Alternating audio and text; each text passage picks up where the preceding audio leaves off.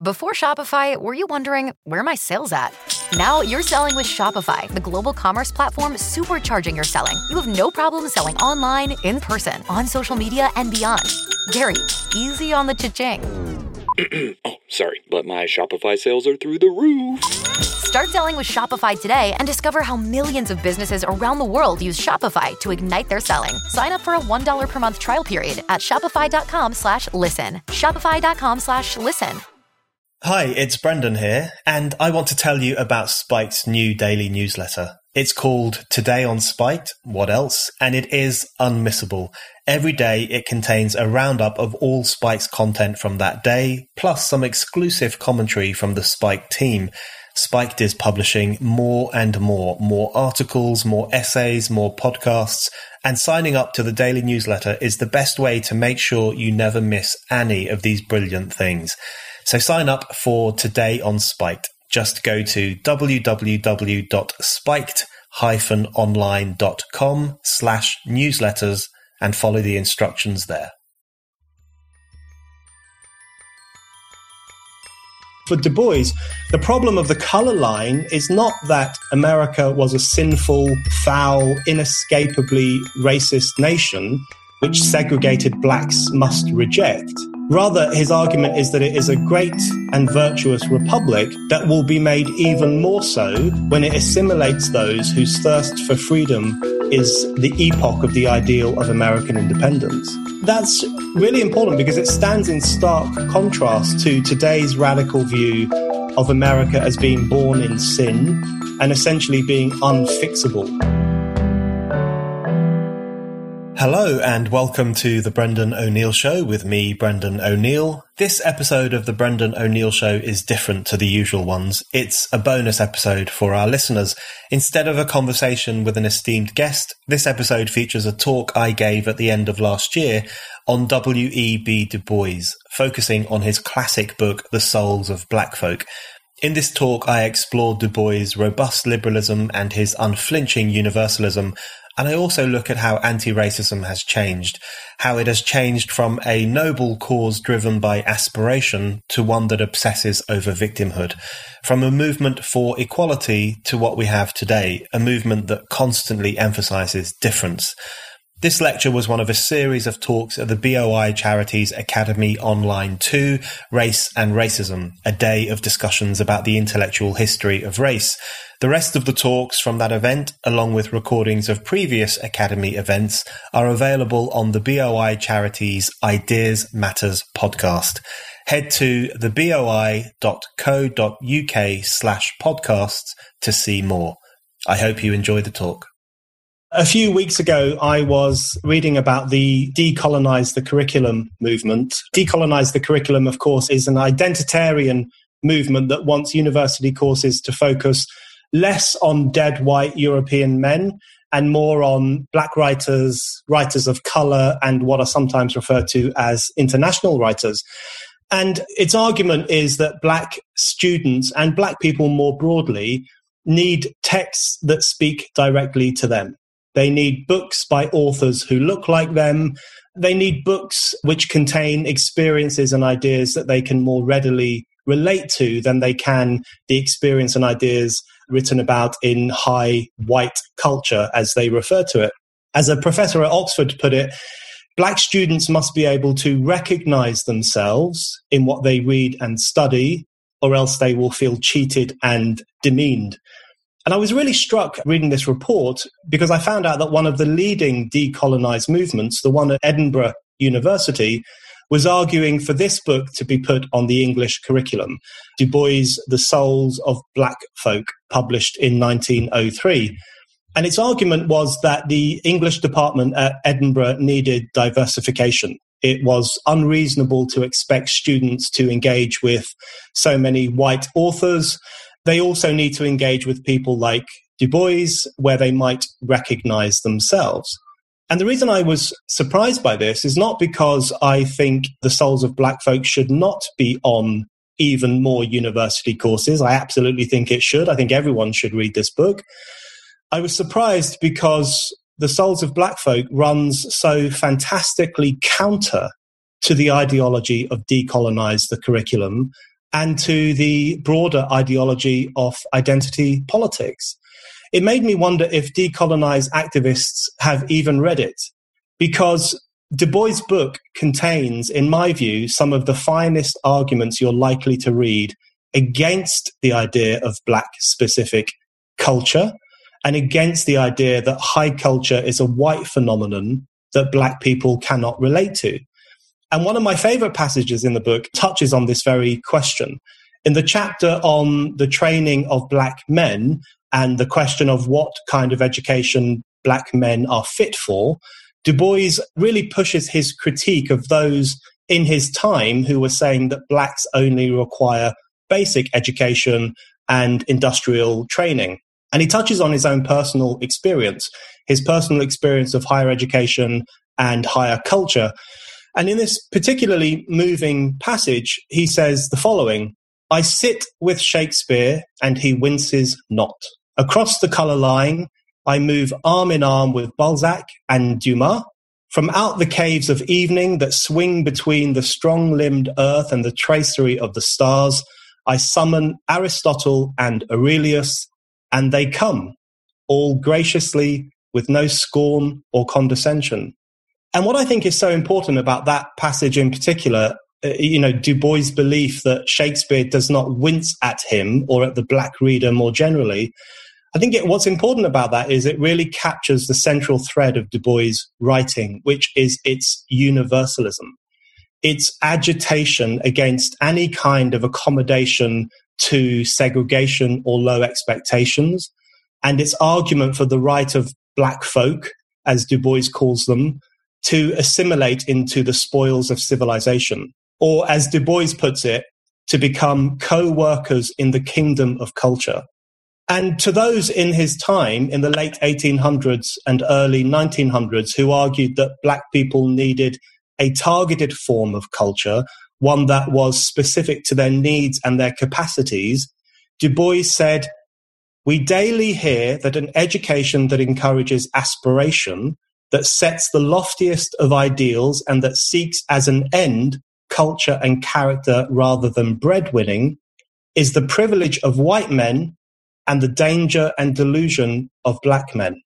And his riposte to those people was to say that in fact it is only through assimilation into the kingdom of culture that self knowledge and self improvement can truly occur. As he says, wed with truth I dwell above the veil. The veil, of course, is the veil of color, separating blacks from whites in post slavery America.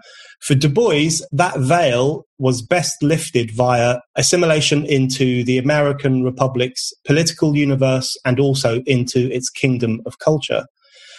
I think it's worth dwelling on this, this question of how his critique of the idea that high culture was for white men and would prove dangerous or at least mystifying to black men, how that critique has given way to the opposite, the polar opposite, to a new radical idea that says high culture is damaging or at least mystifying to black people, and therefore they need something more targeted.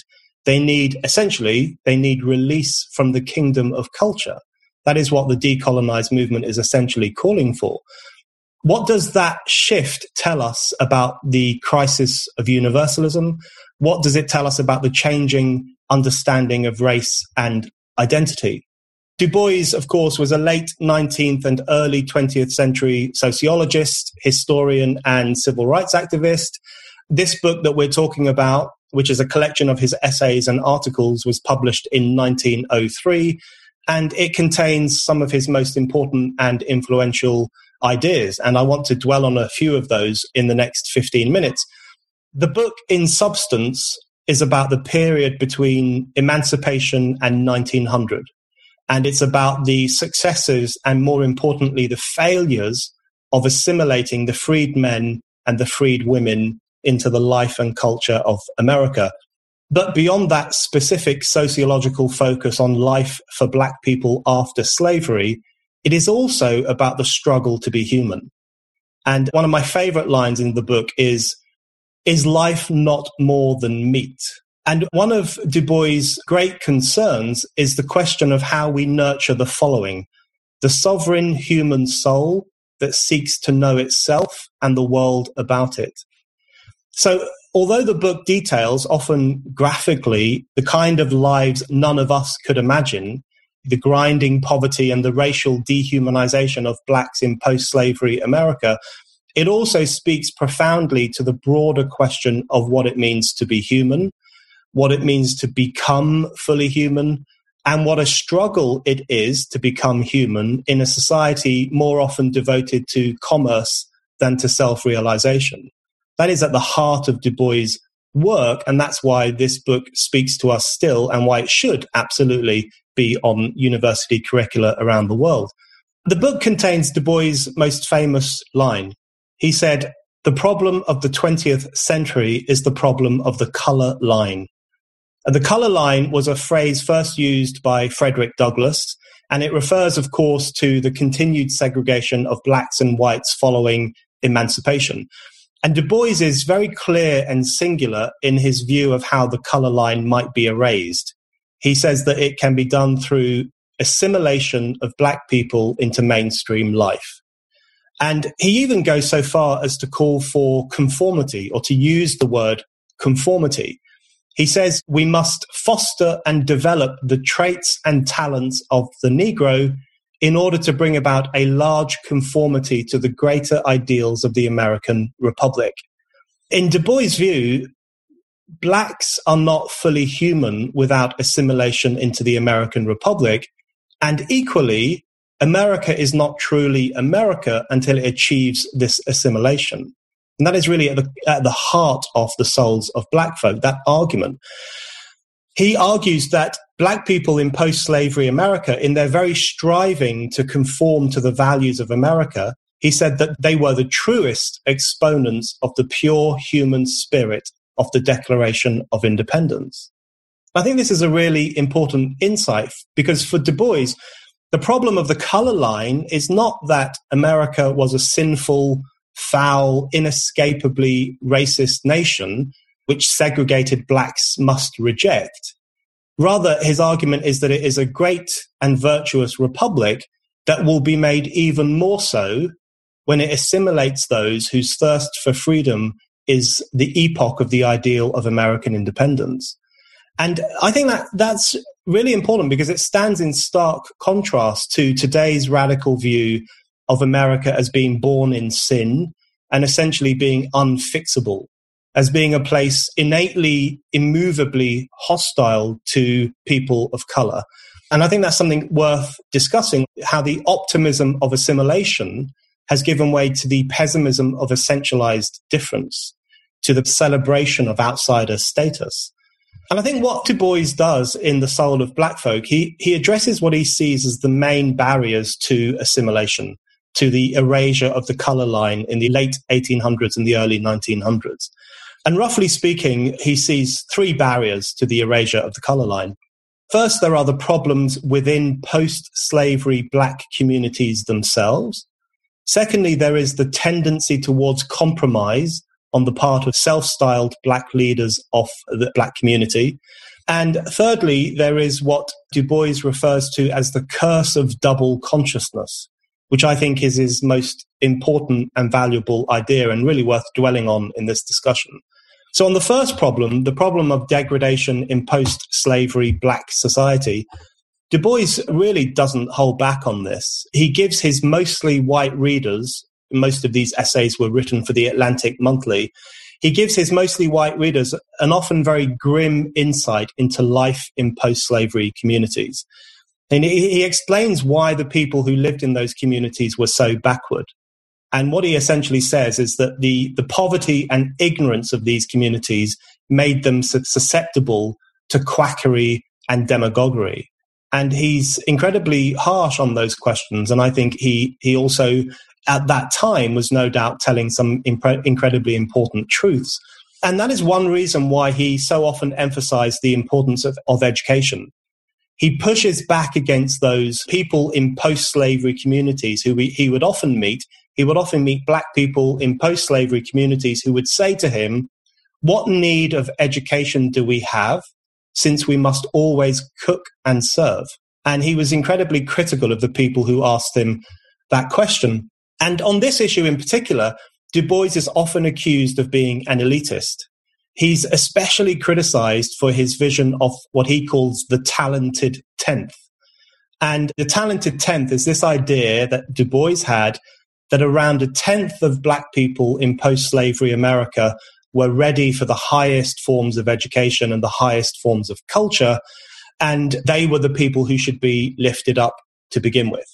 He also wrote about the rule of inequality. In The Souls of Black Folk, he refers to the rule of inequality, which is the notion that some people are better suited to carpentry and other people are better suited to philosophy. So, as he says, make carpenters of carpenters and philosophers of philosophers. I, I think these criticisms of his supposed elitism are actually unfair.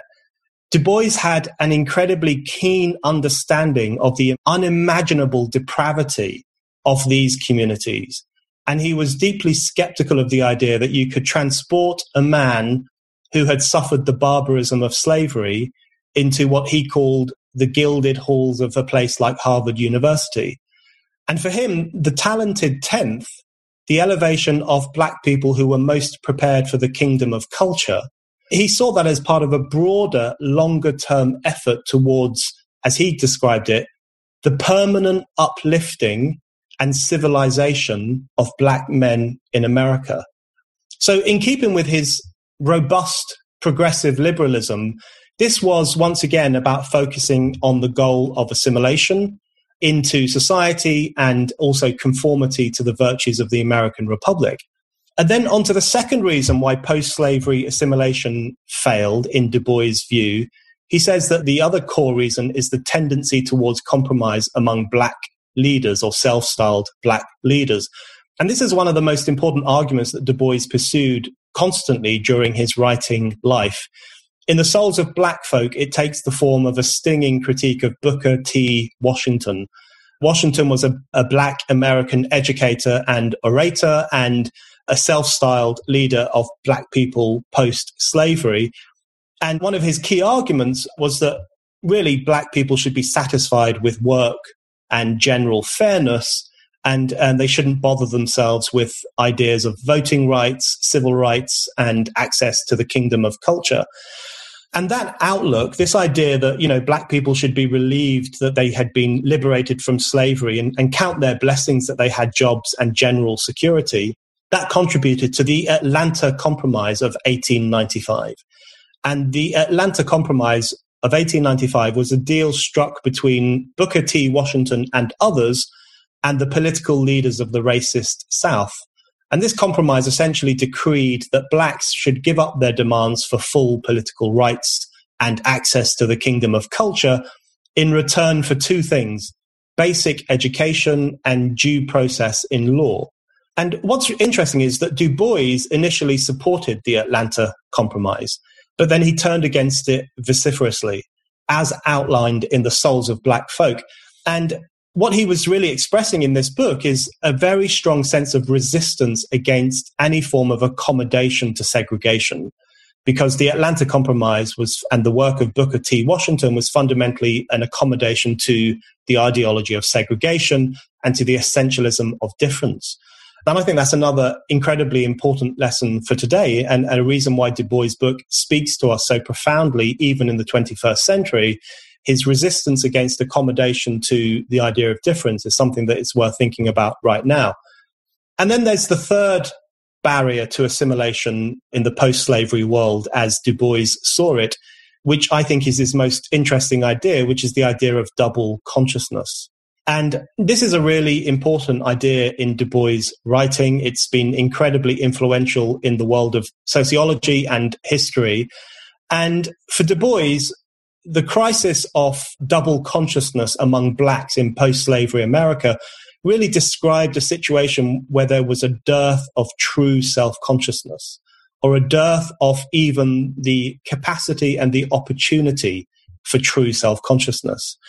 And he said that the problem with the black man in the late 1800s and the early 1900s is that he lives in a world which yields him no true self consciousness. And instead, among black people, he said, there is a sense of always looking at oneself through the eyes of others, of measuring one's soul by the tape of a world that looks on in amused contempt and pity. He said that inside the American Negro, there is two-ness, two souls, two thoughts, two unreconciled strivings, two warring ideals in one dark body.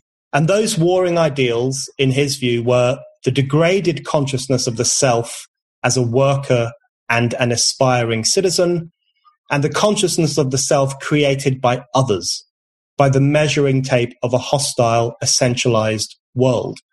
And I think this is an incredibly valuable way of understanding not only the problem of racism at the turn of the 20th century and its provocation against universalism. I think that's, that's a very important specific understanding of that time.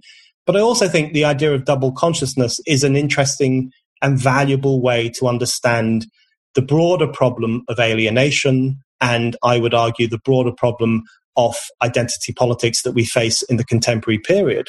What Du Bois was interested in was creating the conditions in which double consciousness or alienation or hyper alienation in the case of post slavery black people. He was interested in creating the conditions in which that might be overcome. And this is the reason he makes the philosophical case for the kingdom of culture, the political case for conformity to the American Republic, and the tangible case for political and civil rights. He makes those arguments in order to help create the conditions in which we might overcome double consciousness, or as he says it, in which black people might attain self conscious manhood, the merging of the double self into a better and truer self. And I think that's the part of the book that speaks most keenly to people across the ages, regardless of whether we have experienced or understood the conditions that he was writing about in his reports for the Atlantic Monthly. And one of the things that strikes me is that in the contemporary era, we are regressing on precisely the kind of robust, liberal, pro high culture values and virtues that someone like Du Bois was promoting. And in particular, on, in relation to the issue of double consciousness, it now strikes me that we live in an era in which we are encouraged not to overcome double consciousness, not to overcome alienation, not to overcome the two-ness that we often all feel, but rather to make a virtue of those things, to make a virtue of viewing oneself through the measuring tape of a world that is often hostile to us or misunderstanding of what we need in order to be co workers in the kingdom of culture. And I think that line in Du Bois' book, the way in which black people in the South were always looking at oneself through the eyes of others, I think that's such an important insight into the problems of the human condition more broadly and the political regression of identitarian politics more specifically. Because what we have today is the sacrifice of the self to the broader cult of group identity, the dissolving of individual agency and consciousness into the group culture of identity politics and its hollow promises. Du Bois' most important contribution is around the theme of the sovereign human soul. And one of the things I think is most important about the souls of black folk is that Du Bois is very open about the fact that it is both capitalism and socialism which is often hostile to the realization of the sovereignty of the human soul. And he has a part in the book where he says he's open to the ideas of socialism, particularly to the extent that they can help to liberate people from the grinding nature of work. But he's skeptical of socialism to the extent that it seems to devalue or not take notice of the importance of the sovereign human soul and the unleashing of that individual potential. And I think that's actually a very pertinent critique. I say this as someone who comes from a Marxist background, but I do think one of the weak spots of socialism and Marxism was its neglect of the importance of the sovereign human soul, of the sovereign individual, and the fact that the sovereign human soul is the building block of a better culture and a better society. So I think the key argument in this book, the key ideal, the thing that I think we should take forward is what Du Bois is really getting at, which is the ideal of the sovereign individual freely choosing to submit himself to the virtues of community. And that's something I think which is incredibly positive, incredibly valuable. And I think it's a really good guard against the regressive, racialized, essentialized politics of the contemporary period. And what we have today is a situation where the color line has been essentialized and psychologized rather than being overcome. So earlier writers and anti-racists wanted to erase the color line. In the contemporary period, we have a situation where the color line has been redefined, psychologized, and made a central fact of everyday life, which strikes me as an incredibly backward step on the great intellectual gains made by someone like Du Bois.